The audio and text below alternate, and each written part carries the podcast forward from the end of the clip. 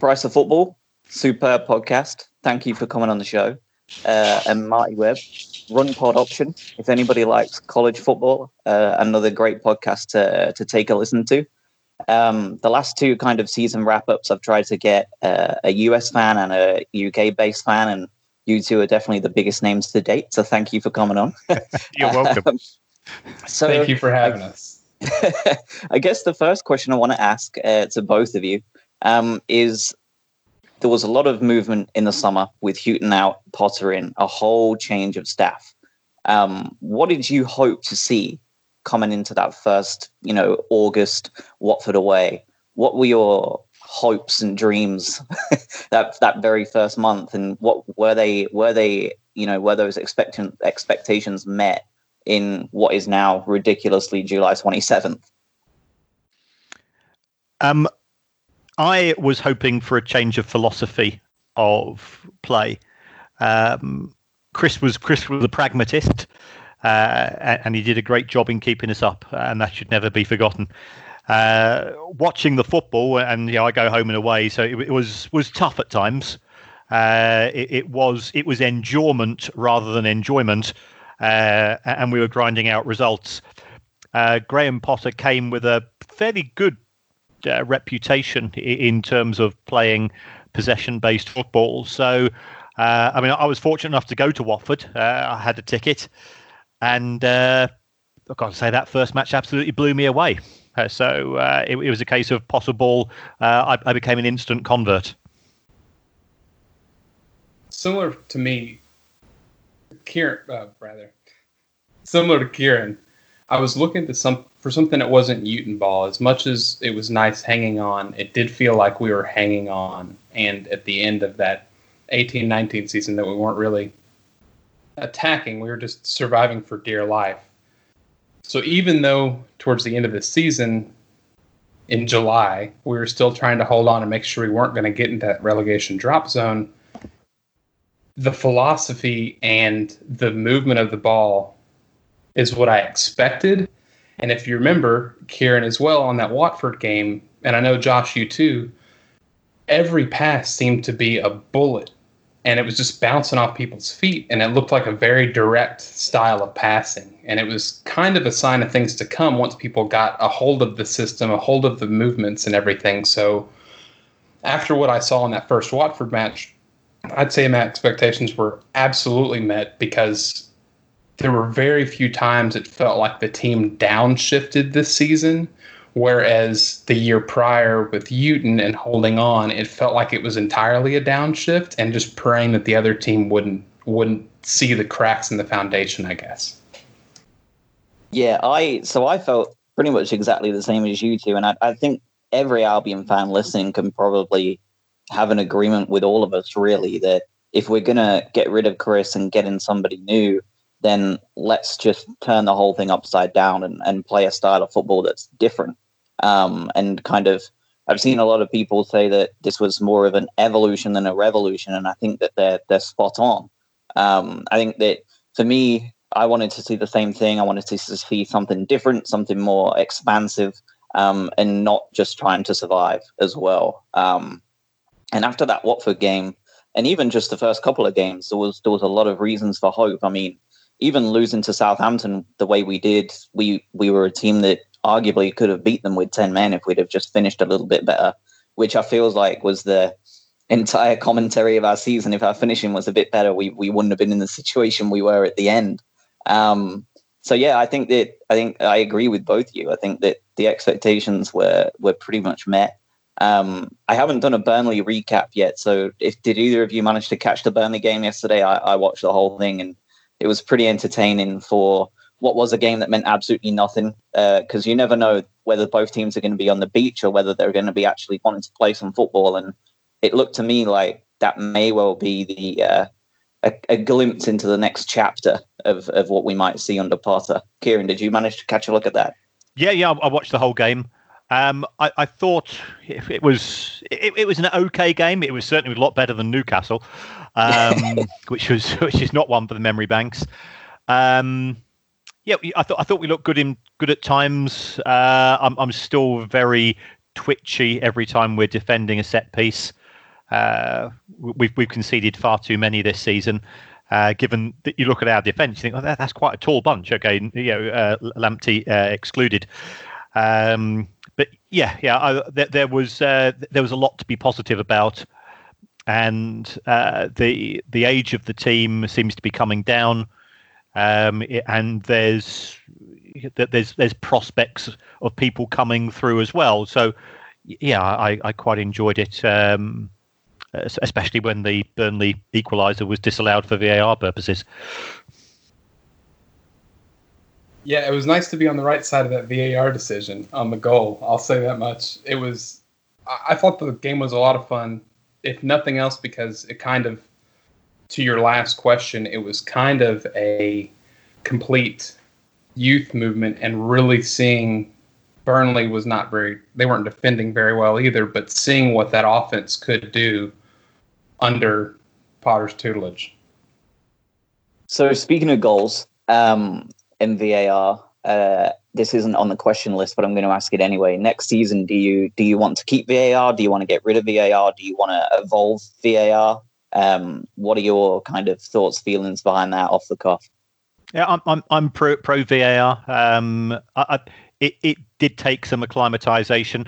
Um, it, it, seems to have evolved into more of an umpire's call uh, way of giving decisions than, than than than we had at the start of the season. I, mean, I think a good example of that was when we uh, when we awarded the penalty against Everton, uh, which which was a very very generous decision.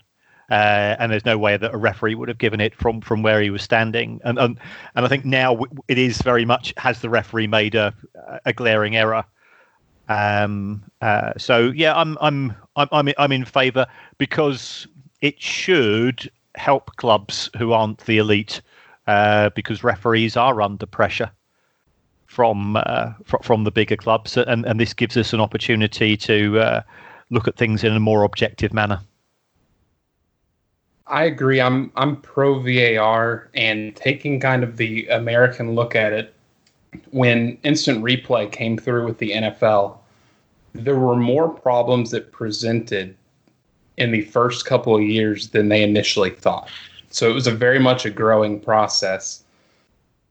With the Premier League, you have obviously the relegation. So those mistakes can cost a lot of money. Kieran can speak to that. but can cost money for actual clubs going down based on a VAR result. So I'm pro VAR and I'm just trying to be patient so that it's not simply are we covering the referee's call, but are we making a fair, neutral judgment on a play with a set style of guidelines? We had a VAR goal called we had a goal called back by VAR when it was the and offsides, and I believe there were six or seven more touches before we scored the goal, and then that didn't happen. I believe it's Manchester United in a similar scenario. So it seems pretty unbalanced. I'm pro VAR, hoping that it's going to get better too. Yeah, I think it's I think it's got to continue to evolve. Um, it's my I think my only thing that I would like to see evolved in it is maybe uh, a change of who is in the VAR room.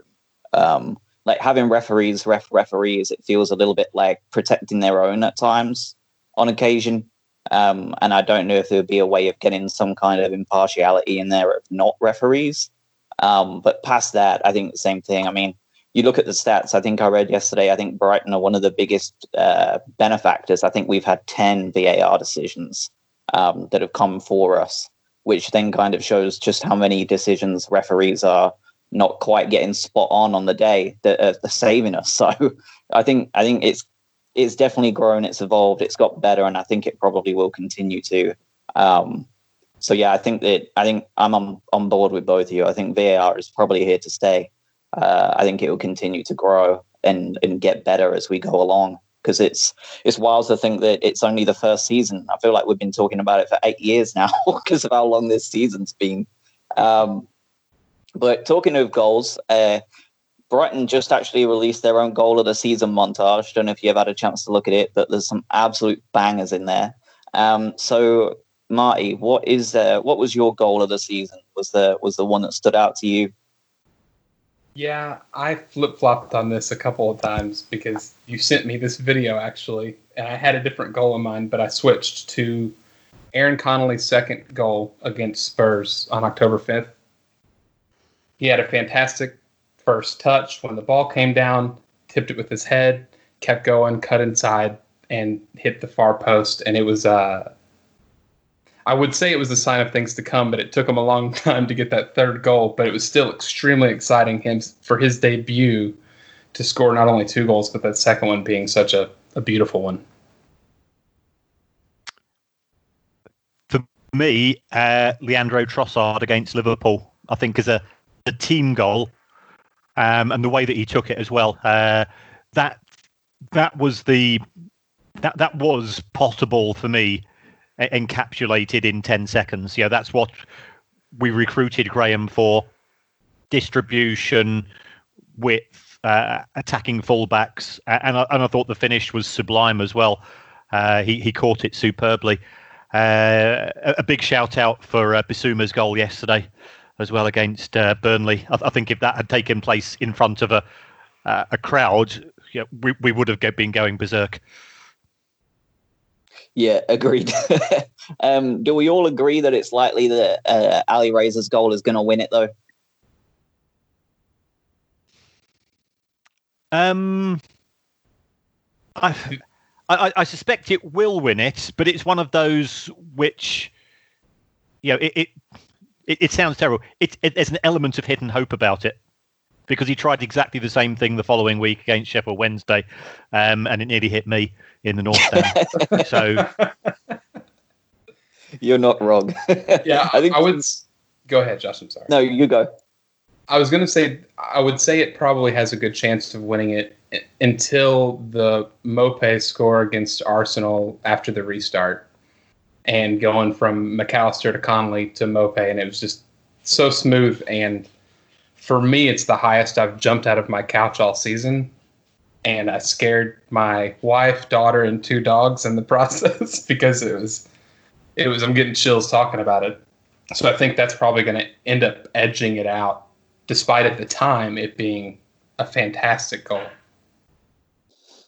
Yeah, I think I think for me, uh, and it's a similar reason for for Kieran too. I feel like it was it was a perfect encapsulation of what Potterball can be, and mine was the Trossard slash uh, Digne winner against Everton to win three two, and that counter attack from all the way from Ryan up to Trossard squaring that ball in was for me similar to the way you said, Kieran, like Potterball in action. It was exactly the kind of like brutal counter attack that you saw him do with Ostersunds against teams like Arsenal and Galatasaray. And he went and did it with, you know, seconds to go against Everton.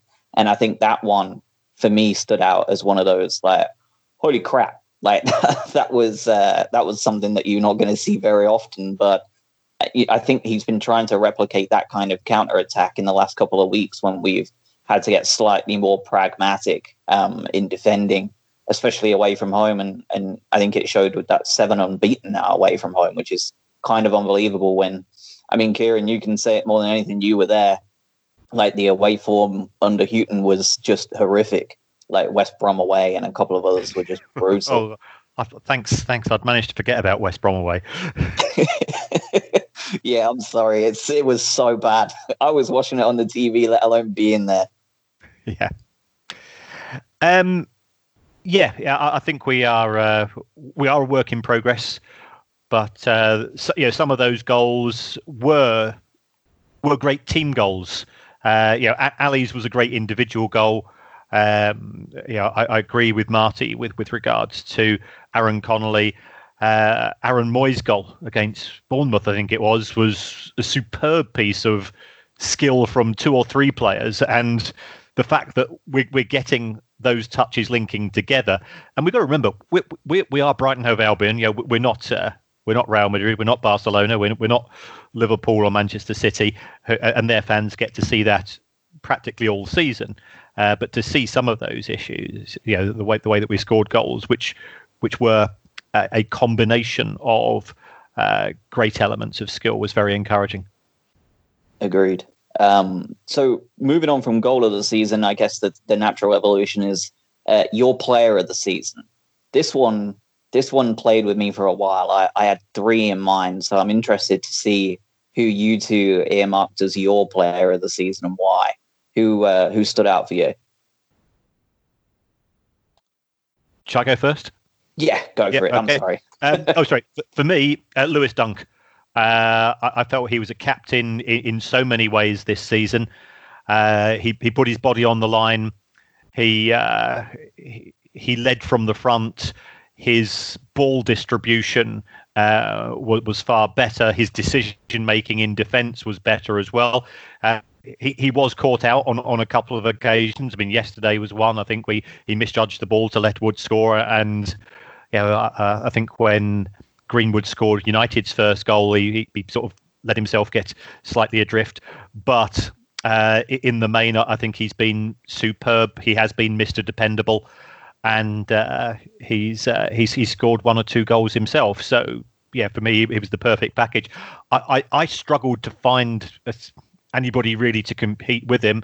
I think Neal Maupay would probably be my closest uh, in terms of I love the way that he plays because he's he's a player who the opposition love to hate uh, in, in more ways than one, especially if you're you're Arsenal. Um, he, he's sort of a, a, a bit like uh, a, a cut down version of Craig Bellamy in that he's he he Ooh. irritates like, the, the opponents. That's Yeah, he- such a good shout. Um, and he never gives up. For me, I love it. You're I- right on Craig Bellamy. I never even thought about it, but now I'm thinking about it. Like that's a that's a great comparison. So I'm newer to Brighton, right? Just kind of putting that disclaimer out here. And as far as the Premier League goes, I watched some other matches, but it's Brighton matches and maybe two handfuls. So there's there's not a whole lot of players that most players that come through surprise me when they get signed up because I haven't heard of them or I haven't seen them with those teams. So I want to put that disclaimer out here. Dan Burn the audacity of that dude to be that tall and to have that kind of a first touch he almost every match he'd have a touch that i would just kind of shake my head and think this doesn't even make sense it like it just it seems weird and just speaking to kind of versatility he was effective on offense. He was great on defense. He had the most aerial battles won. He was second behind dunk on clearances second behind Dale Stephens on tackles. And it was kind of a relief knowing on defense when the opposing team would come up from the left side and they tried to switch it over to the right side, knowing Dan Burn was over there, it almost never got completed because he was so tall and was in the right position. So Burn I'm using as my player this season, but he was kind of the surprise of the season for me from a player perspective. He was a lot of fun to watch every match he was in. Yeah, I think it's a fair shout. I think for me, I'm I'm the same as Kieran. Lewis Dunk for me was was my player of the season. I thought he was exactly the way he said he was captain uh, in so many ways. I think you know with Bruno stepping back, especially, we needed somebody to come forward and lead, and he was always the obvious candidate. So it's nice to see. A, he stayed with us regardless of whatever rumors there are every single year, um, and the fact that he then went on to to do what he did um, you know, it started that very first game with that unbelievable pass to Maupay to just cut through the entire Watford team. Um, probably should have been a, a, you know, a glimpse of things to come for them, unfortunately. But we were, I thought he was just superb. The the free kick against Liverpool was just uh, encapsulated the the kind of courage he can show sometimes. Um, and for me, I think that the only two that did come into my conversation were were Burn and Maupay. So I think that we're all in a pretty similar situation on uh, our thoughts and feelings on that. Um, speaking of debut players, Burn, Trossard, Connolly, uh, Alexis McAllister, Lamptey, um, what were your feelings on those on the, that group of people? Were there anybody that uh, stood out as kind of a great signing or a great addition, or and and likewise was there somebody who you saw signed or brought in from the youth product or brought back from loan that you thought may well do more than than they thought they would, Kieran? Um, I, I think Tariq Lamptey has been the wow factor since since lockdown. Uh, he, he's looked superb as, as a new signing. Trossard started off and everybody was getting everybody was salivating and he I think it a fair to say he's a dip in form. The same with Connolly. Dan Burn's been very dependable. That's that's why he's he's pushed uh, Bernardo out, and I think that surprised a lot of people. Um, yeah, in in general, I, think we've had more hits than misses. Um, Adam Webster started hesitantly, but again, since lockdown, he he's looked better and better. So you, you put all of those together, and then, remember you got Steve Alzate as well, who's who's not been playing because I think he's he's uh, due a uh, due some form of operation. Um, and the the recruitment has been good, if not spectacular. Uh, Neal Maupay is a debut player as well. You know, for to, to never have played in the Premier League and, and to get into double figures the way he has done, uh, all all positives. I don't think there's been a there's not really been a stinker of, of a signing last in in the past 12 months compared to the likes of Locadia uh, compared to the likes of Jahanbakhsh, who you know, as, I, everybody wants him to succeed because you talk to anybody around the club, any of the fans who have met him, and he is such a nice guy. But it's just for whatever reason it hasn't clicked for him. So uh, I, I, think you know, Chris's second season in the Premier League, our our signings were uh, more more misses than hits. But this year, uh, you, have got to give the recruitment department uh, a lot of credit for what they've done.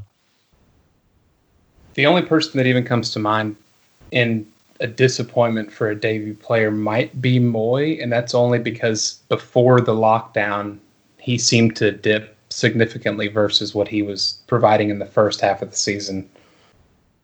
He was still a force on on the pitch, but it did really seem to depend on who was around him versus him doing it on his own. Whereas Trossard, Burn, McAllister, Lamptey, they were real creators. And if Lamptey was playing the entire season, I think he is my player of the year if that form held because he truly has been electric with his speed, electric with his coverage on free kicks, and how cheeky he was yesterday, nutmegging the other team and just having fun with it. So I'm thrilled with everybody they've brought in, really, because even the slight downturn by Mooy, he still plays a role, and you do you do far worse at other teams to find your third or fourth midfielder at the level of Mooy. That's fair comment.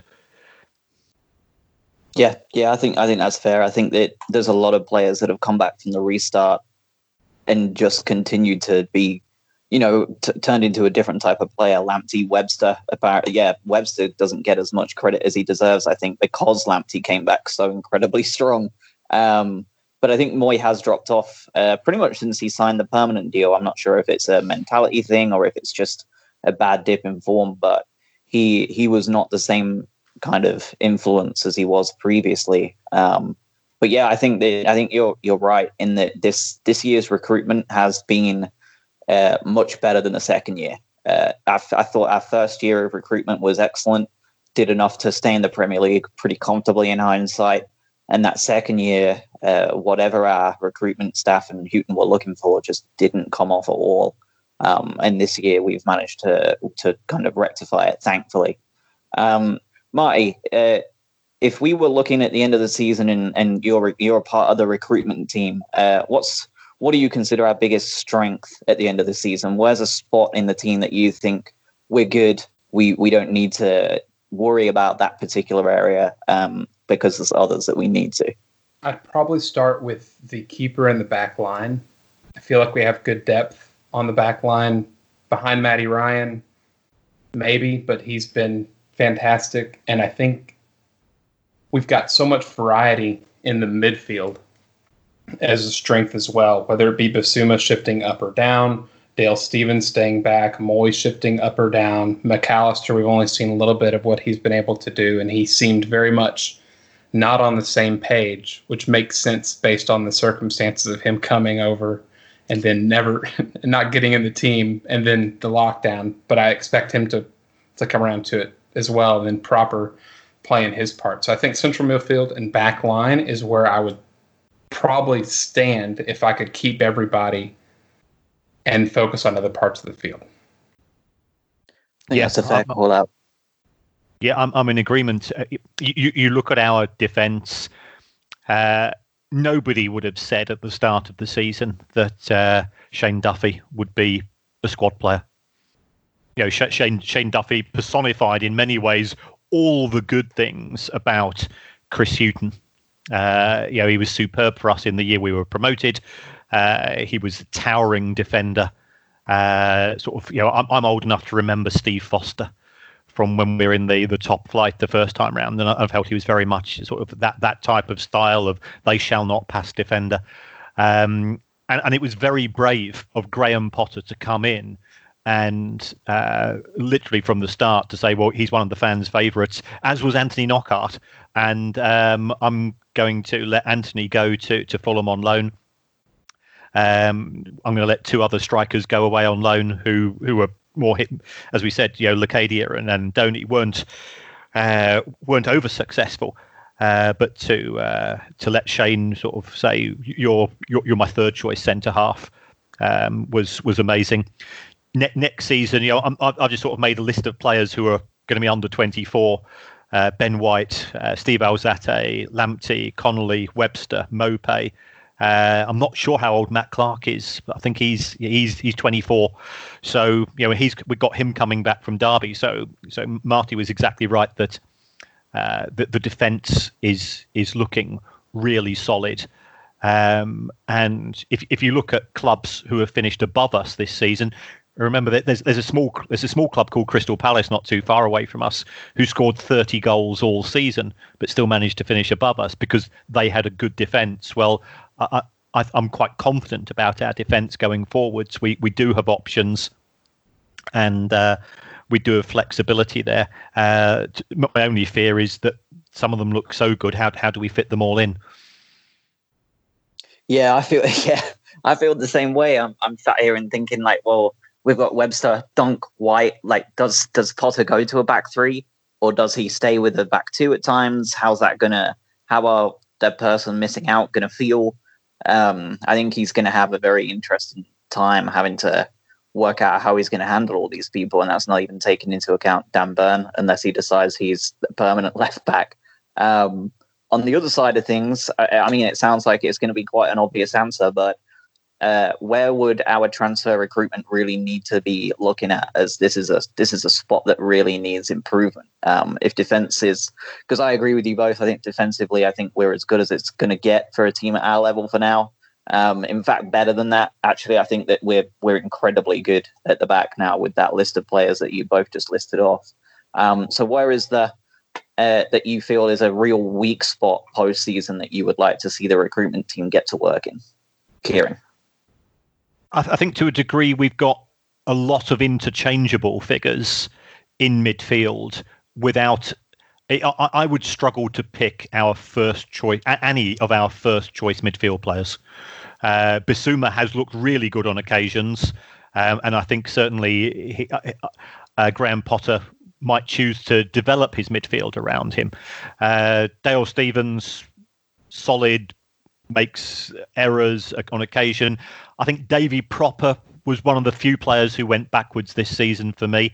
Uh, and, and, I love Davy Pröpper. Yeah, when he first came, it, you know, to have a Dutch international playing for the Albion. This is the stuff of dreams, as far as I'm concerned. Uh, and he just looked so cool.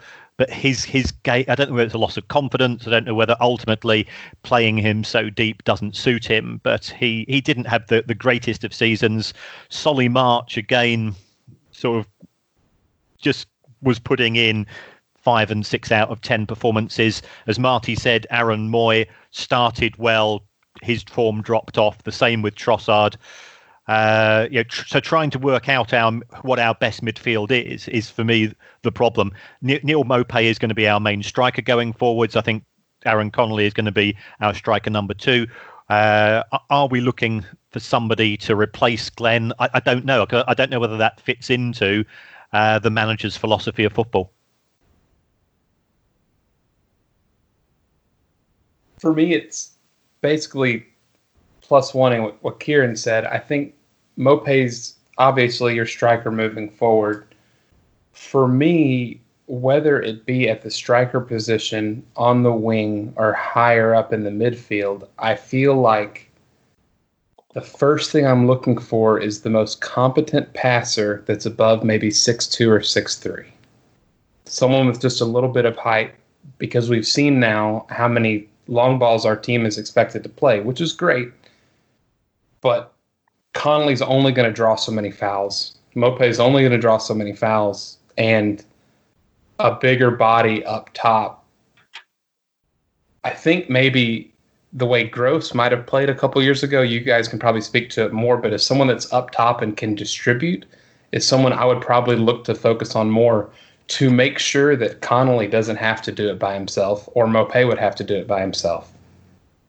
So you're you're more in the camp that there there should be a replacement for Glenn in some shape or form.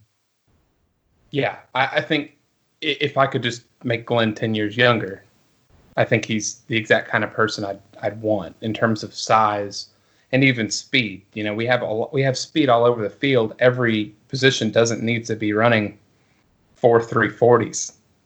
If you just have someone with strength both both on the attacking to hold the ball up and distribute, but also on your set pieces so that you're not relying so far for Dan Burn to be the giraffe running back that he is if we turn the ball over on a corner. I know you're not as familiar with with the man, so I'm not going to put you on the spot, Marty. But Kieran, how do you feel that Adam Lallana plays into this if he does, uh, as predicted by just about every journalist now, sign for the Albion in the coming hours? How does he fit into that into that idea of sorting out what our midfield looks like? Um, I, see him as the replacement for Stephens or Pröpper. Uh, one of those two. Uh, we, have got to. We, we've got no idea what Alec, uh, you know, Mac Allister is going to be like. Uh, some of his touches have been sublime. I saw, I saw, his I saw his debut at Wolves when he came on with ten minutes left, and everybody got very excited. And clearly, uh, what what he did when he came on against Arsenal. Uh, when he started matches, he's not quite imposed himself. Uh, Adam Lallana, I think, has the experience of playing in the Premier League to uh, perhaps push us on a little bit more. Uh, but you know, again, he's I think he's 31, so he's he's not going to inject pace. He's I, I guess most people see him as someone in the Stephens role, but perhaps being pushing a little bit more for, forward than, than Dale, who uh, has been a superb servant for the club, and I'm sure he's still got plenty to give. Yeah, I think I think I agree with you. I think he I think he's looking like he may be a proper replacement. Um, and I, I wonder if one of you know Pascal Gross, Aaron Mooy may well, it, although it would be strange for Mooy to go, uh, one of those kind of players leave as well because they all seem to offer the same thing. Um, so I guess there's one that was one spot as well on that weakness uh, that I'd love both your opinions on that stood out to me is that we've slowly but surely eroded the impact of almost any winger in the squad. Uh, Knockaert has gone on loan. Uh, Jahanbakhsh has never been what we wanted him to be anyway. Um, and we don't really have many wingers. We were kind of led to believe Trossard may well be, but he's not really played much of a, a winger role all season. Um, do you think that we are just evolving away from a, a winger system and Potter wants to play players that are comfortable pretty much all over that final third, or do you think that they that may well be another weakness that we that we really dive into uh, in the summer? But uh, the question is to both of you. We can start with Mike. Okay, I think the the beauty in what Graham Potter seems to be trying to do is the fact that it is so the system is so moldable. So having a player that can play right wing, left wing, or advanced mid or striker, that's all fine and great, but it does feel like yeah, the winger wingers just aren't being used. And really, the way the system seems to be built, it seems like Knockaert would actually be a pretty decent fit, being able to cut inside with, for instance, Lamptey coming on his on his shoulder. So I think for me, it just I would God, this is a tricky one. Do you have let's say there's three positions, right? You have striker, left wing, right wing. And on a scale of 100, you have a 90, an 80, and a 70. Do you take that, or do you take potentially three players that can all rotate, but they're all about a 79 to an 80? For me, I think the versatility is what defines some of Graham Potter's techniques when he's putting the team out there, but it's also extremely powerful when you have this season Alzate coming on, and you're like, okay, cool. Well, he played right back, so this is where they're probably going to go here. And then all of a sudden, he's a central mid, or he's playing far on the left wing, and just being able to move people around. There's a lot of power in that, and it can help mask what is not maybe your top tier skill, but your top tier ability to play multiple positions. So for me, I guess long long answer short, I would rather have someone that can come in and play multiple positions. Lallana is is one that you know if he's the if he's that center mid and he's running the Dale Stephens role minus the awful tackles from behind and the multiple passes backwards, I think that you can keep them there and build around them, or them building around Bissouma, who can kind of do a little bit of everything. But versatility would be the first priority for me if we're bringing in attackers or wingers. I, I think that Graham Potter's decision to let Anthony Knockaert go on loan has, has, sent out a signal. I'm not interested in wingers. So the, the, we, we've got to get used to the Albion playing without a winger. What what we have seen this season with both Big Dan Burn, Martin Montoya, Steve Alzate when he was playing uh, at fullback, um, and also I think it's been especially noticeable since Tariq Lamptey has broken into the team, is that we're playing with wing backs who will get forwards, who will be providing um, the balls into the box, and if if you if you are a bit of a nerd, and I am, um, and, and you look at uh, what creates goals, it, it's not crosses, it's cutbacks, and, and that's what we're trying to do. We, we, we, we don't have the players of, of the ability of Manchester City or Liverpool to do it, but we are trying to move into um, a style of football whereby the, the fullbacks are effective wingbacks and they are putting in low balls into the six yard box for the likes of Trossard and Maupay uh, to get on the end of uh, end of those balls to, to score goals, rather than our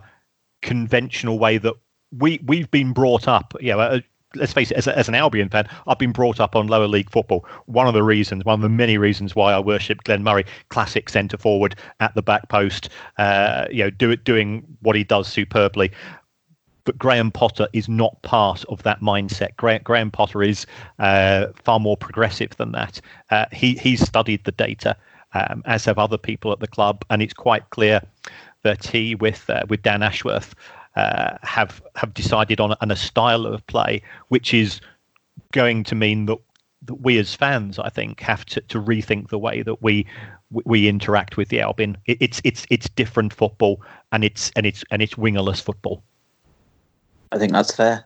Um, so before we move on to looking at next season, just very quickly, uh, grading Graham Potter's first season.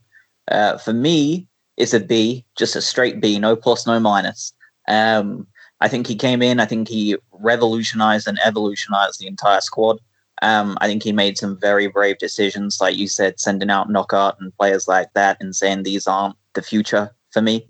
Um, but there was, uh, you know, the only thing that's stopping me from going higher than a straight B was the fact that we did, you know, go three months without a win.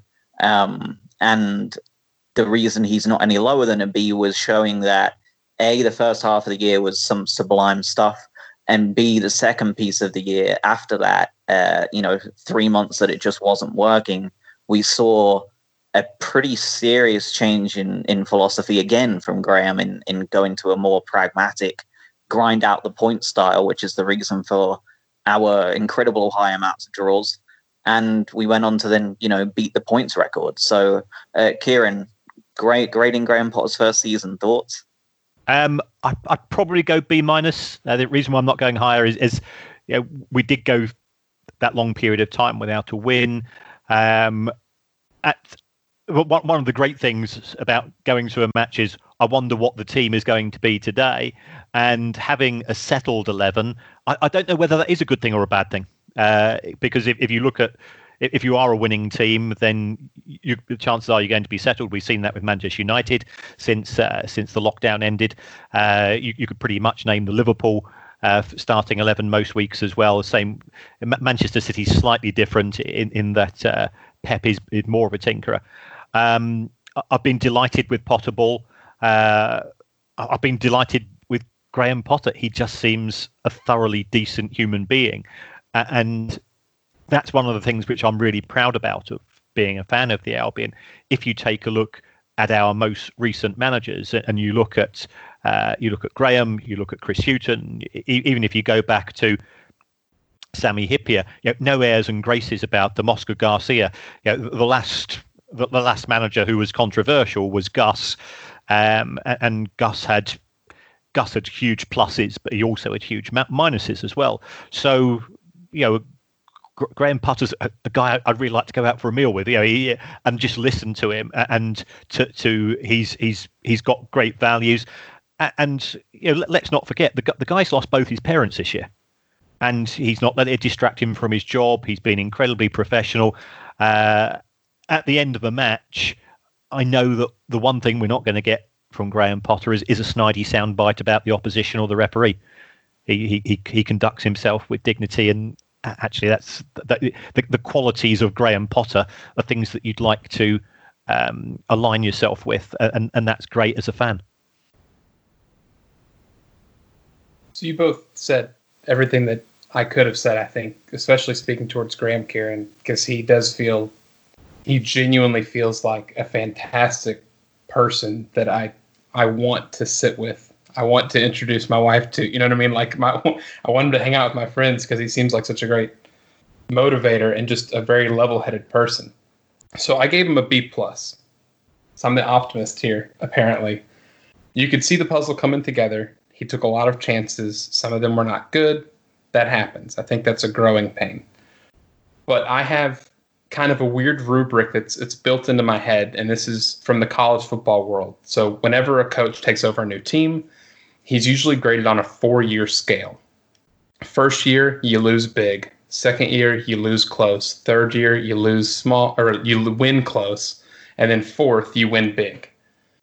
So we're never probably going to just shoot up to the top six. So that fourth year, you can kind of eliminate. But for this season, him getting so many draws, we had less losses, we had the same amount of wins.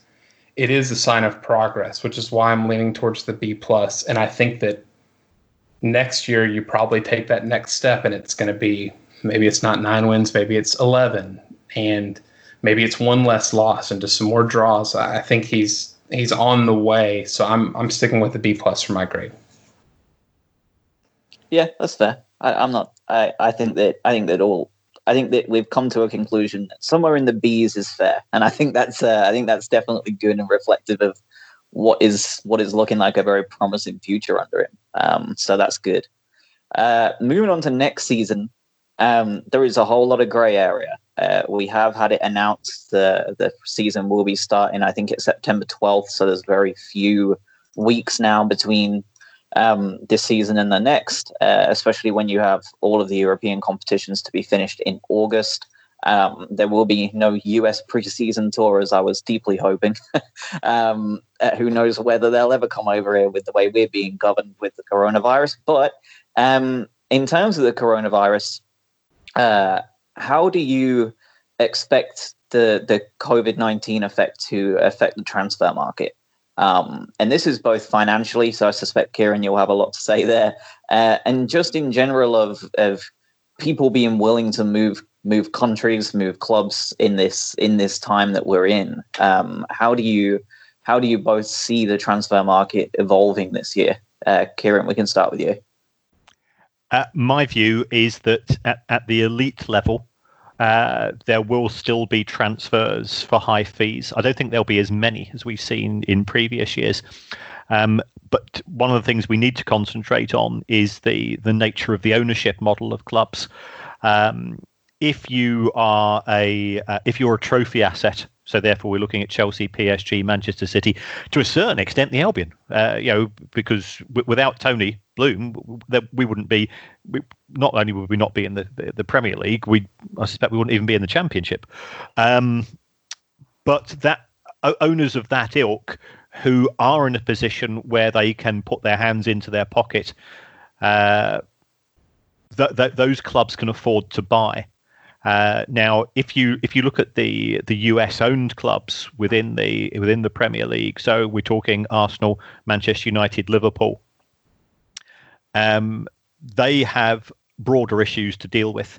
Uh, Fenway Sports Group have got to be very very careful because they've just introduced uh, significant pay cuts at the Red Sox. So if if they do that and then uh, Red Sox fans see Liverpool spending 80 million pounds on Jack Grealish, that's going to cause problems back home. So for Liverpool uh, and for clubs with that particular business model, I, I, expect it will be getting people like Adam Lallana, uh, Shaqiri, uh, and players of you know sort of squad players off the books, bringing through players like Jones, and perhaps making one or two modest signings. Um, when it drops down to the level of the Albion, I don't think we will be spending 20 million pounds on championship players the way we did last season. Uh, we, we bought Neal Maupay and Adam Webster at top of the top of the market fees uh, at, at the time, um, and they, they weren't they weren't overpriced, but uh, I think if we were buying Adam Webster this season, we would be getting him for eight to ten million, and, and uh, Neal Maupay perhaps just a little, a wee bit more. But uh, but the, the, the selling clubs would be have to be more realistic in the prices that they're demanding. Uh, if the Albion are looking to sell players, um, there, there's a restricted number of players, a restricted number of teams that be wanting to take players off our hands. So you know it, it has been mooted that uh, Shane Duffy could be off to Celtic. I don't think we get a particularly big fee for him, uh, as much as I've got you know I, I I'm a big Shane Duffy fan, uh, but I think Celtic would a struggle to match his wages that he's on at the Albion, uh, and b they've not got the money to, to spend in the market either. So I think if, if the Albion are selling, if we were looking to sell players for you know eight to ten million, we might be having to be accepting the accept three to four. Uh, the the big elephant in the room, I think, from our point of view, is Lewis Dunk. Uh, he is 28, going on 29. I, I think he would enhance the back four of a number of clubs in the top six. Uh, he, would certainly be good for Arsenal. Um, I think he'd be good for Chelsea. Uh, I could even see him playing a role at Manchester City because he has become a ball playing centre half. Um, if, if he was a year younger, I, I, think we could still be getting 40 to 50 million for him quite easily. Uh, if he wants to go, you know, because a, a, big club comes in and offers us an opportunity, I, I, think that would be an awkward issue for the Albion to try to, to extract maximum value uh, because he's, for me, he he has been our player of the season. Um, why Gareth Southgate made his England career so short is beyond me, uh, but I think a lot of it's due to the fact that he doesn't play for the right club.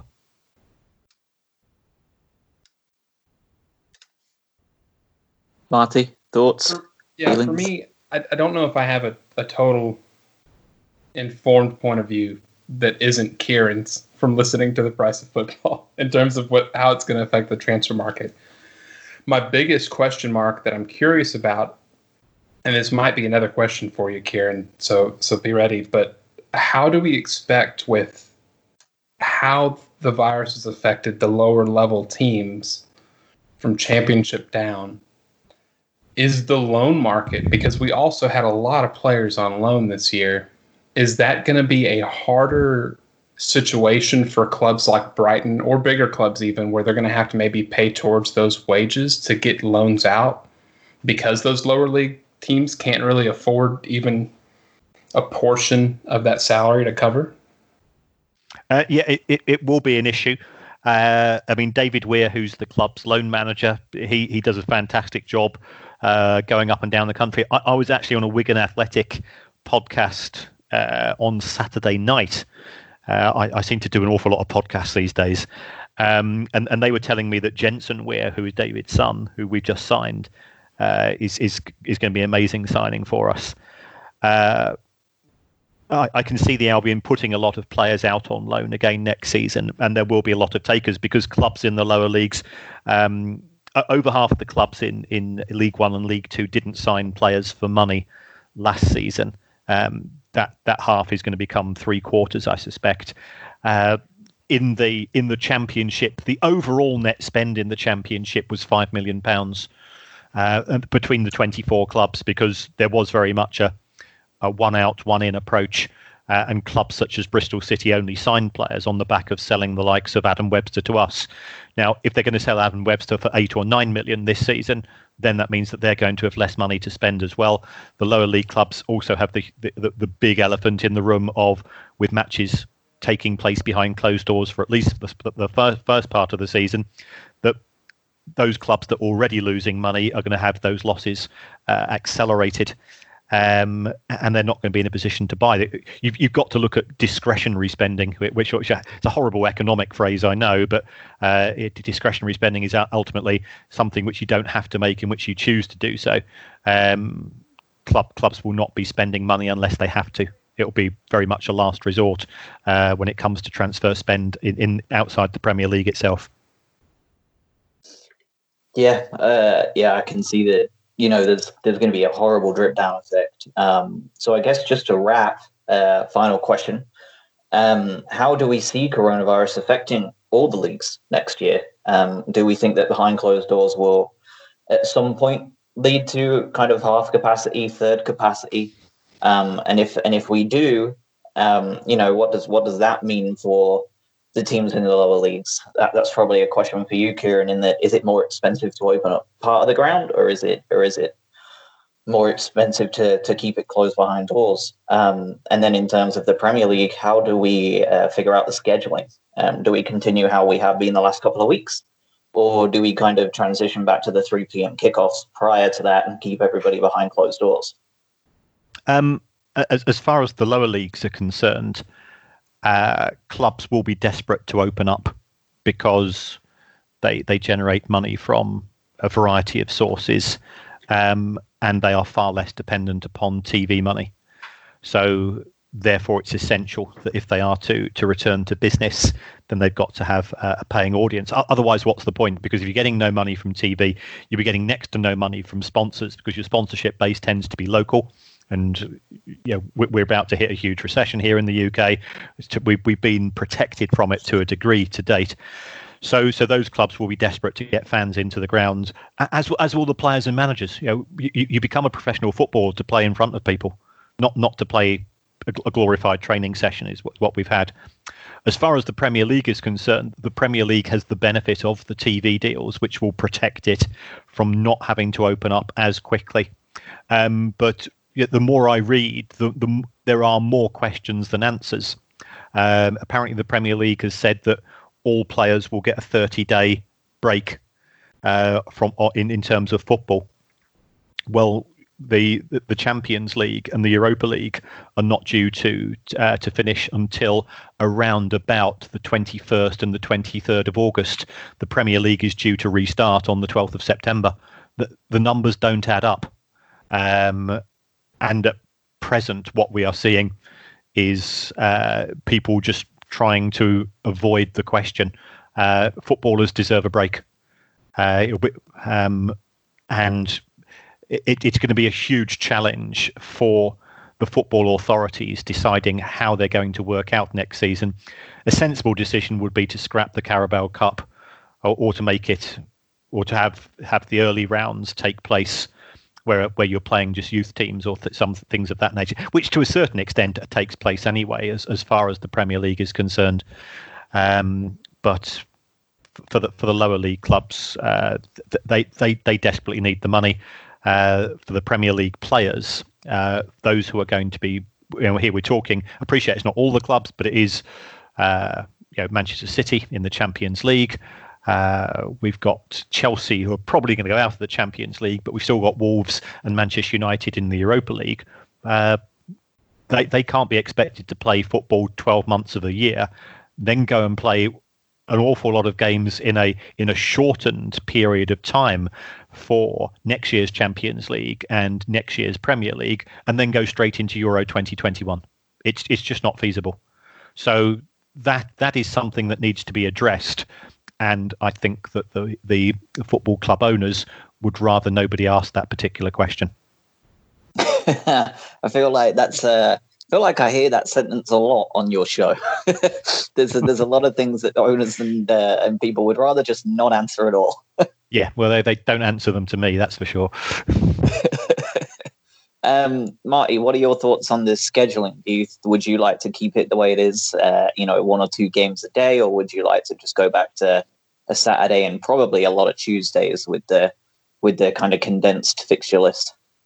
Yeah, I think the condensed fixture list, assuming you can maintain that bubble for, for player and, and coach and manager safety, might be ideal. The thing that that Kieran kind of alluded to, the fitness of the players is something I worry about, and the injuries that are almost no doubt going to stem from it, whether it be a small handful, hopefully minimal, or a lot more than that.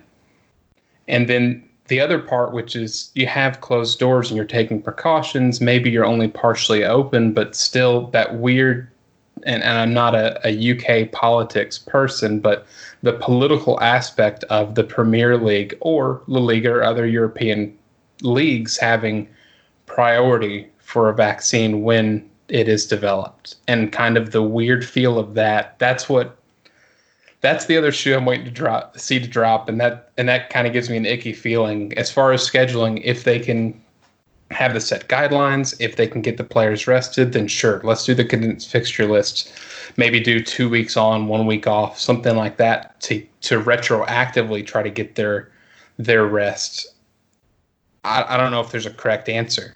Uh, it, it's I think for the next two years, and this is not just Premier League, but for sports across the world, for two years, we're going to see the impact of this and having to play Tetris with schedules and different tournaments and different events, especially when you have, like you mentioned, the Europa or Champions League. And then in two years, it's going to be the World Cup in the winter. So, like, you have all these weird Tetris blocks you're trying to manage so in the interim, I think condensed schedule, ideally for me, two weeks on, one week off.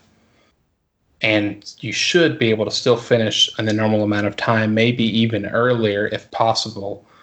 And with the five subs per game that they've announced they're going to have, you can maybe limit any issues with injuries. Yeah, I think that's fair. Uh, I think that there is going to be a lot of uh, shifting around. I think Tetris is a good way of putting it. Um, there's going to be a lot of uh, experimentation go on. Um, I think there's going to be a lot more questions and answers for a while. Um, but thank you both for coming on uh, and kind of reflecting on this pretty wild season. Um, and I'm sure that uh, I'll hope to try and get you both back on at some point in the future. Um, but thank you so much for your time. You're welcome. Thanks for the invite. Thank you. Good, good, to meet you, Marty. Good to meet you too, Kieran. Absolute All right. Pleasure. Have have a uh, fantastic rest of the week and I guess enjoy the break, even though I feel like we've only just had a really long one. There's no break in football finance, sadly. All right. Thanks, everybody. Cheers, guys. Bye. Cheers.